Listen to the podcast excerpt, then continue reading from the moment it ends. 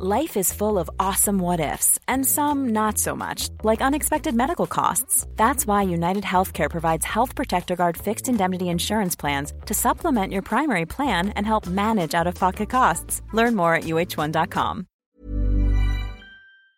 This is the Times morning briefing on Wednesday, the 14th of April.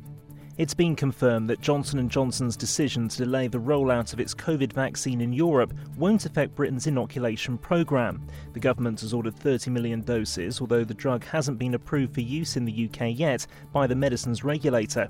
It's because, much like the AstraZeneca jab, a tiny number of blood clots have been reported in those who've taken the vaccine. Ravi Gupta, professor of clinical microbiology at the University of Cambridge, has told Times Radio the risk is very low you're, you're more likely to die in a, in a, road traffic accident, for example. Does that mean we don't, you know, go and get into a car or, or go out on the street? No, it, it doesn't really. So we still have the very real threat of COVID-19. We have new variants. We're seeing young people in Brazil, for example, hospitalized. So this isn't necessarily something that just affects the elderly and, and, and, and the weak.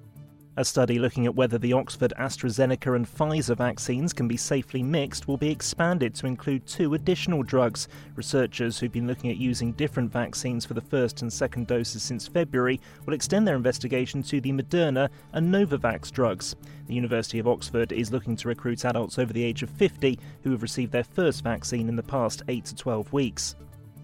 Senior civil servants are being allowed to work as advisors to private companies under an arrangement authorised by the Cabinet Office. Bill Crothers, one of Britain's most senior civil servants, was given permission to work part time as a director at Greensill Capital while he was still in Whitehall and has described the arrangement as not uncommon.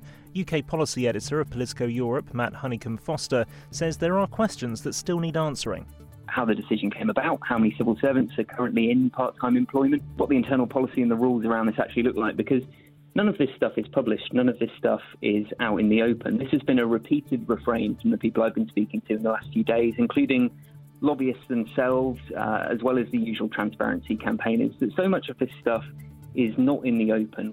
The Prime Minister's instigated a review of lobbying after David Cameron contacted ministers on behalf of Greensill Capital.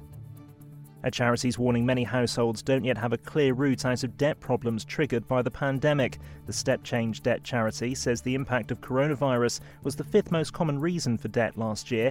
It says with temporary support such as furlough, many people adopted a wait and hope strategy to financial difficulties. The Queen has performed her first royal duty since the death of her husband, the Duke of Edinburgh. The monarch hosted a ceremony at Windsor Castle yesterday in which the Earl Peel stood down as Lord Chamberlain, whose office organises royal ceremonies. The royal family is currently observing two weeks of mourning following the death of Prince Philip last Friday, but a royal official confirmed members will still perform engagements which are appropriate to the circumstances. You can hear more on these stories throughout the day on Times Radio. Get more of our award winning journalism every day. Subscribe to The Times and Sunday Times today and get one month free. Search thetimes.co.uk forward slash Times News Briefing.